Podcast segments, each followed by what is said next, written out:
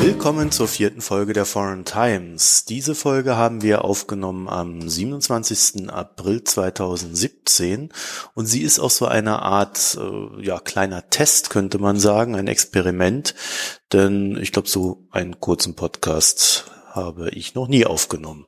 Das heißt, das Ganze äh, entspricht hier eher einem Newsformat, einem Update. Es soll in Kürze über die angekündigten Neuwahlen im UK gesprochen werden. Ich werde Alexander Clarkson dazu befragen, wie der aktuelle Stand ist, wie es weitergeht, wo die ganze Sache hinläuft. Alexander Clarkson kennt ihr schon aus früheren Folgen. Er ist Dozent für europäische und internationale Studien am King's College in London. Sein Hauptfokus liegt auf den Beziehungen zwischen Diaspora-Gemeinden in Deutschland und den deutschen politischen Bewegungen. Und für uns ist das Ganze an dieser Stelle recht interessant, weil sein Forschungsansatz versucht, die Diaspora selbst in dem jeweiligen Land sowie das Heimatland zu verstehen. Dadurch ergibt sich ein recht komplexer Blick auf die Welt, der manchmal vielleicht nicht ganz dem entspricht, was man sonst so liest. Wie gesagt, Alexander Clarkson habe ich jetzt zu diesem ganzen Themenbereich gefragt. Wenn euch der Podcast gefällt, könnt ihr euch äh, überlegen, uns zu unterstützen, indem ihr uns fünf Sterne auf iTunes gebt oder indem ihr auf www.foreigntimes.de geht und dort bei Unterstützung guckt, wie ihr uns finanziell unterstützen könnt oder auch andere Wege findet. Vielen Dank und hier das Gespräch. Willkommen zurück, Alex. Schön, dass du wieder die Zeit für uns hier gefunden hast. Theresa May hat jetzt irgendwie angekündigt, es gibt Neuwahlen. Das wurde auch in den deutschen Medien, ja, man könnte sagen, ziemlich hochgejazzt. Und äh, ich glaube, äh, in UK ist es noch etwas ähm, emotionaler. Ähm, wa warum gibt es jetzt Neuwahlen. Naja, man muss ja die Mehrheitsverhältnisse sich anschauen, die äh, Theresa May jetzt vor sich hat. Sie hat eine Mehrheit von höchstens 17 Sitze in der eigenen Partei im Parlament. Und dann gibt es dazu noch ähm, 14 bis 15 äh, nordirische protestantische Abgeordnete des Democratic Unionist Party. Das ist die, die konservativere oder extremere Protestant, protestantische Partei Nordirland. Da gibt's zwei. Und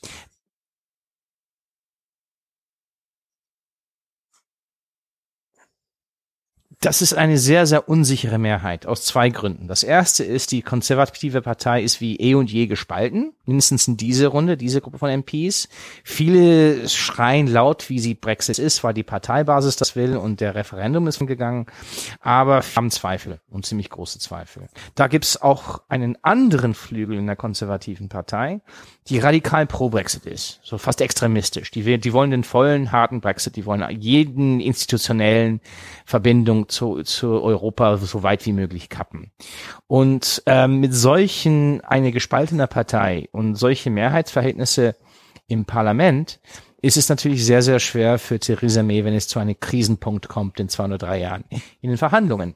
Dazu kommt, dass gerade in Nordirland ein Riesenskandal um, um Subventionen, Umweltsubventionen und Finanzen gerade diese nordirischen Alliierten der Konservativen überrollt. Es, äh, der gesamte nordirische Parlamentssystem ist da kurz vor Zusammenbruch, kurz die kriegen keine Koalition hin, was natürlich auch den Frieden gefährdet.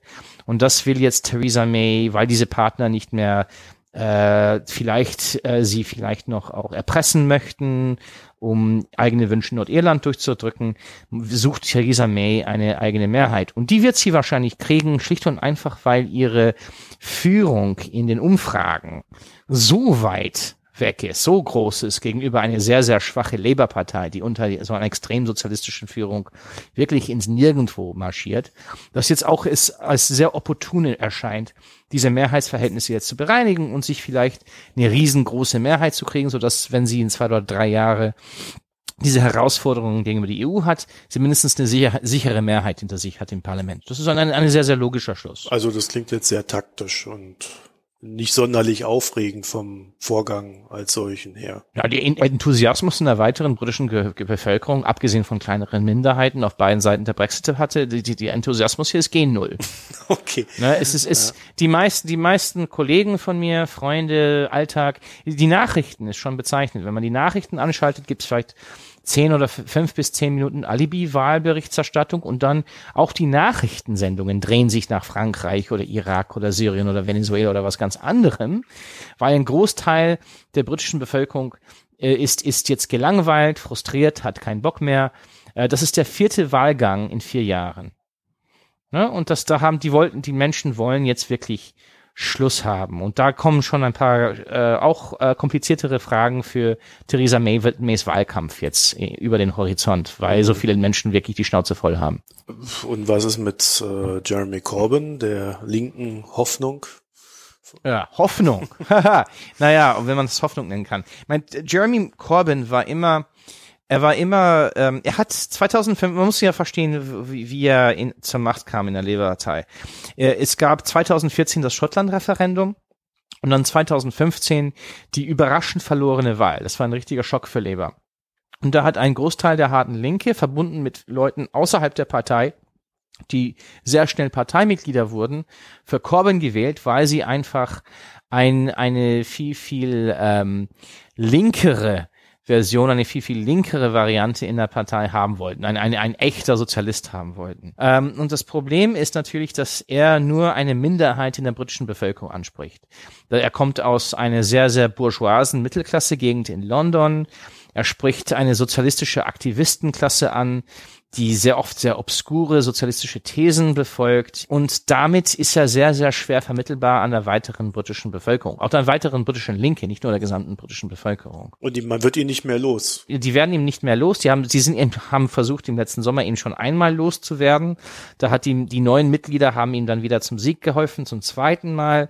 Die werden ihm nicht loswerden. Und das Paradoxe ist, es wäre eigentlich gut für Großbritannien, wenn die Opposition stark wäre, wenn Theresa May nicht so eine Riesenmehrheit kriegt, wo sie alles durchdrücken kann.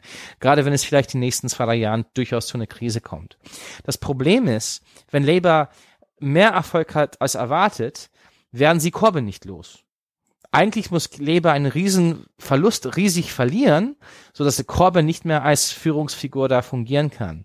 Wenn sie erfolgreicher sind als erwartet, hat zwar Großbritannien theoretisch eine stärkere Opposition, aber dieser extrem schwacher Führer wird sich bestätigt fühlen, fühlen und immer noch seine inkompetente, unfähige Führung, seine sozialistische Traum da weiterführen in der Labour-Partei. Das ist, das heißt, die Land, das Land befindet sich in einer sehr, sehr komischen Lage. Mhm wenn äh, Theresa May dann ihre Mehrheiten hat und die auch ordentlich ausgestattet vorhanden sind, ist das nicht eigentlich eher was Positives für die Brexit-Verhandlungen, weil äh, dann kann sie äh, ja nicht nur das raushandeln, was halt machbar ist, sondern das auch durchdrücken, was sie dann verhandelt hat.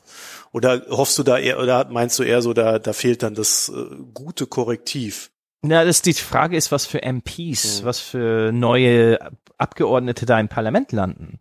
Und ähm, die, die ähm, konservative Partei hat sich so gewandelt, durch den Referendum zum Teil auch, dass kaum Pro-Europäer oder moderate Kräfte jetzt neue MPs werden. Das heißt, ein Großteil dieser Mehrheit von Theresa May wird von Menschen, äh, wird von Abgeordneten sein, die ähm, Euroskeptik, ähm, starke Euroskeptiker sind, die eher zu, auf, zu dieser, zu dieser illusorischen Hard Brexit tendieren, die diesen Traum nachlaufen Groß, von Großbritannien als Handelsweltmacht, was sehr wenig mit der Realität zu tun hat. Das heißt, ähm, Theresa May muss mit der EU Kompromisse schließen. Sie wird aber in dieser Wahl und läuft schon rum und sagt, nein, hier und hier und diesem Bereich, wenn es um Einwanderung geht, ähm, die, die, die Reisefreiheit, wenn es um, ähm, um die ECJ, um, um, um die europäisches Recht geht und so weiter und so fort, werden wir keine Kompromisse schließen. Das ist eine völlig unrealistische Perspektive. Natürlich in einem Verhandlungsprozess wird die britische Seite ziemlich große Kompromisse machen müssen. Aber jetzt, aber das wird in diesem Wahlkampf nicht zugegeben. Es wird immer noch diese Idee vorgeführt, dass äh, Großbritannien alles haben kann. Alles, weil die, die, die Europäer natürlich werden sie irgendwie kapitulieren und Großbritannien wird gewinnen. Dazu kommen jetzt diese ganzen harte Brexit-MPs, diese euroskeptische neue MPs, die reinkommen werden im Parlament. Und die werden es, die wird zwar eine riesen Mehrheit haben, aber wenn sie diese Kompromisse durchführt mit der EU, den sie durchführen muss, ist es eine sehr, sehr große Frage, wie viele von diesen neuen MPs hinter ihr stehen werden, wenn es zu einer Krise kommt.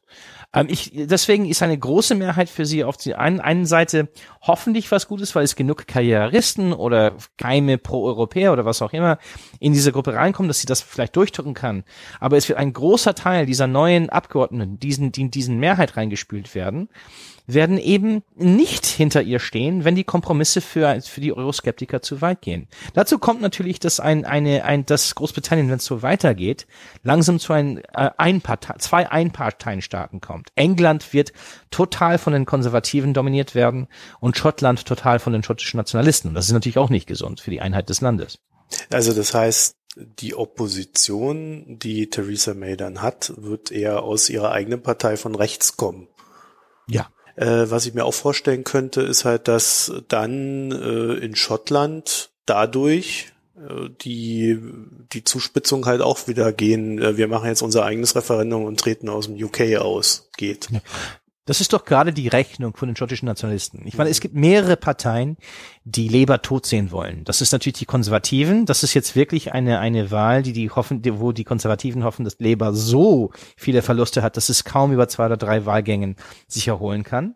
Die Liberaldemokraten, die in einer ganz komischen Lage sind. Die Liberaldemokraten könnten durchaus sehr viel Erfolg haben.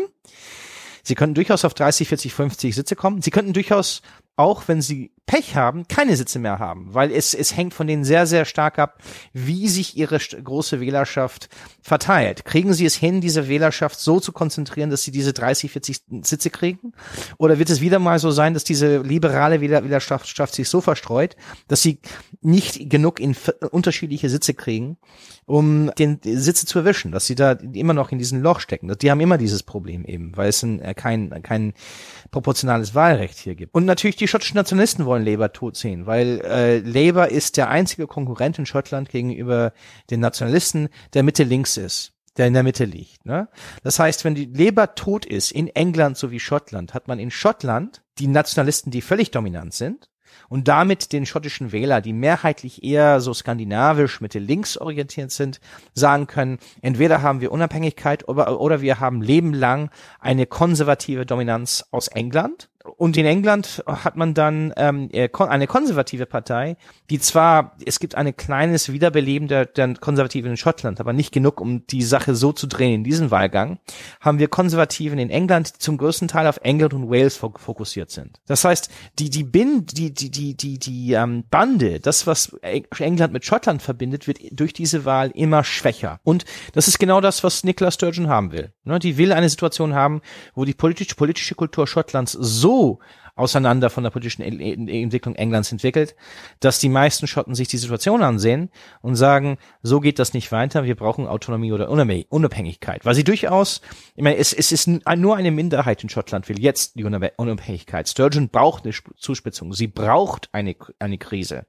Ne? Und das ist auch ein Problem eben für Theresa May, weil sie natürlich jetzt auch jemand in Schottland hat, die alles tun wird, um die Situation schlimmer zu machen für, für, für, für das gesamte Land, um eben diese Grundlage für, für, für Unabhängigkeit zu schaffen. Okay, mit dem ganzen äh, Wissen, was wir uns jetzt angeeignet haben, vielleicht dann doch nochmal die Frage, wie clever ist denn jetzt die Neuwahl? Ich denke, parteitaktisch war es schwer für Theresa May Nein zu sagen. Und das ist, das wird eben in Deutschland die nordirische Seite dieser, dieser Frage wird in Deutschland überhaupt nicht beachtet, aber es ist sehr wichtig. Bis die, ist es in Nordirland zu dieser Regierungskrise kam, im nordirischen Parlament, hatte Theresa May mit dieser Allianz mit der DUP eine sichere 32 Sitzen mehr Mehrheit. Seitdem es diese Krise in Nordirland gibt, kann sie ihre nordirische Partner nicht mehr trauen. Ja, da ich glaube, da aus praktischer Sicht hatte Theresa May keine Wahl. Es gibt aber zwei Möglichkeiten, die das wirklich zu einer, von einer Sieg zu einer Katastrophe führen kann für äh, Theresa May. Das erste haben wir schon benannt, dass eigentlich ihre MPs so von Euroskeptiker, Euroskeptiker dominant dominiert ist, diese neue Gruppe von Abgeordneten, die jetzt reinkommen werden im Parlament, mhm. dass sie kaum Manövrierfähigkeit hat, dass sie da einen Kompromiss schließen muss und dass die Opposition nicht genug Abgeordnete hat, um ihr zu helfen in einer solchen Krise, wenn die eigene Partei sagt, nee, wir machen keinen Kompromiss. Und dann kommt der harte Brexit für Großbritannien und das könnte durchaus katastrophale Konsequenzen für sie, ihre Partei und das Land haben. Und damit auch zur schottischen Unabhängigkeit führen. Die andere Option ist, was viele Leute unterschätzen, glaube ich, ist, dass die meisten Leute, die vielleicht konservativ wählen würden oder Theresa May gut finden, äh, zu Hause bleiben. Weil keiner auf diese Wahl in Großbritannien Bock hat. Äh, und das, und das ist wirklich schon eine interessante Möglichkeit. Theresa May braucht viele UKIP-Wähler, euroskeptische Wähler, die UKIP gewählt haben. Sie versucht sie wieder an den Konservativen zu binden. In vielen, vielen Sitzen, wo sie vielleicht die Labour stürzen will. Das Problem ist, viele von diesen Swing-Wähler sind Menschen, die womöglich eher zu Hause bleiben. Und ähm, für Theresa May sind jetzt die Erwartungen so hoch in Großbritannien. Wenn sie eine Mehrheit von unter 40 oder 50 Sitze hat, sieht das eher wie ein Scheitern aus. Mhm. Das heißt, sie könnte, wenn sie Pech hat, könnte die Wahlbeteiligung niedrig sein, was natürlich auch die Konservativen in vielen Sitzen helfen kann, aber das muss man erstmal sehen. Aber wenn die Wahlbeteiligung auf eine, eine Art und Weise niedrig bleibt, dass sie nicht genug Wähler in Labour-Sitze kriegt, die große Mehrheiten haben, nicht genug Wähler kriegt, um konservativ zu wählen, um diese Sitze zu erwischen, hat sie plötzlich vielleicht nur, nur eine Mehrheit von 30 oder 40 und das sieht dann auch nicht wie ein Sieg aus, obwohl sie eine sichere Mehrheit hätte, sondern als Niederlage. Und, und das könnte ihre Autorität durchaus extremst schwächen. Das würde auch Corbyn an der Macht halten. Ein solches Szenario würde man plötzlich 30 bis 40 Liberaldemokraten in Partei, in, im, im Parlament haben, die extremst EU-freundlich sind und alles tun würden, um den Brexit zu sabotieren. Ich glaube, das ist die weniger wahrscheinliche Variante. Aber die Erwartungshaltung ist so hochgeschraubt worden für Theresa May, dass alles andere als ein fulminanter, massiver Sieg als für sie als Scheitern gesehen wird. Und das ist diese, diese hohe Erwartungen sind für sie ziemlich gefährlich. Das klingt so ein bisschen nach der Problematik, die es auch Erdogan hat. Das können wir so ein bisschen als äh, kleinen Teaser im Raum stehen lassen. Ähm, wir beide werden uns demnächst nochmal zusammensetzen und über die Türkei reden. Ja. Und äh, das soll hier das Update zum Brexit beziehungsweise zu den Neuwahlen in UK gewesen sein. Super. Alex, ich danke dir. Bis dann. Und euch noch einen schönen Abend oder schönen Tag. Danke. Wiederhören. Ciao.